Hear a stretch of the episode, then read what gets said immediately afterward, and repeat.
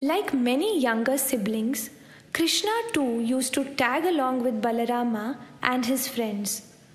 He wanted to join in their games and participate in their talks. Once the boys went into an orchard full of juicy jamun trees. These fruits were blackish in color, and when you ate them, they made the tongue blue. The elder boys quickly climbed up the trees. As Balarama also hopped up, he told Krishna not to follow him as he was still too small. Krishna looked at the whole group having fun on the trees. He saw them bend over, twist here, jump there, balance on a branch, or sometimes even hang from it. He really wanted to do it too.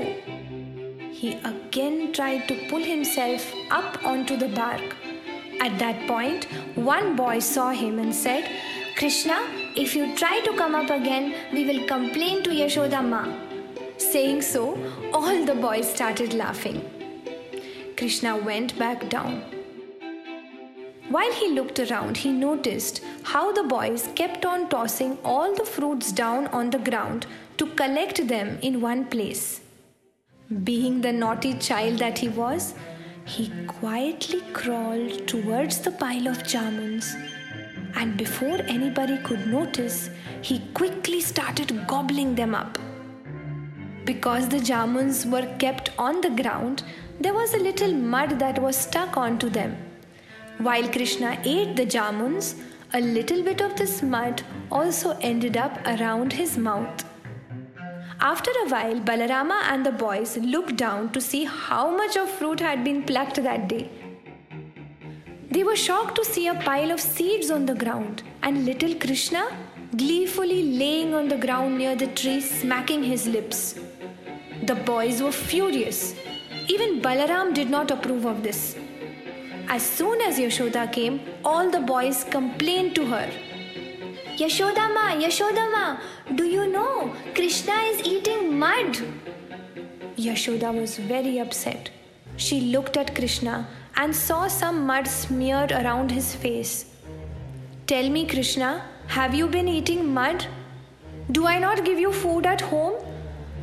Imagine the chieftain's son, the chieftain who gives food to the whole village, his son eating mud. Krishna calmly smiled and innocently said, No, Ma, I have eaten fruits. I have not eaten mud. Yashoda was becoming impatient. She did not know what to think. She could clearly see the stains on his face. But her heart, her heart only believed him. Perplexed, she said, Okay, if you're telling me the truth, open your mouth. Let me check what is inside. Baby Krishna smiled once again and parted his lips to show his mouth. Yashoda walked closer to look in. As soon as her eyes looked inside the Lord's mouth, what did she see? Yashoda saw the whole universe in his mouth. She saw all the galaxies, all the planets, all the stars, all the suns, and all the moons.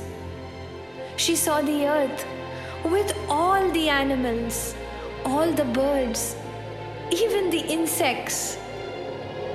She saw the oceans. She saw the mountains. She saw the rivers.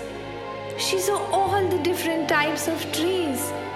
She saw everything, from the smallest to the biggest.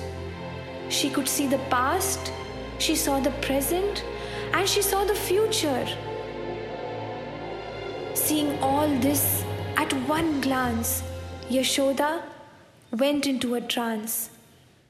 She became like a statue, completely immersed in that moment. Ma? Krishna's gentle touch and innocent voice was the only thing that could bring her out of that moment.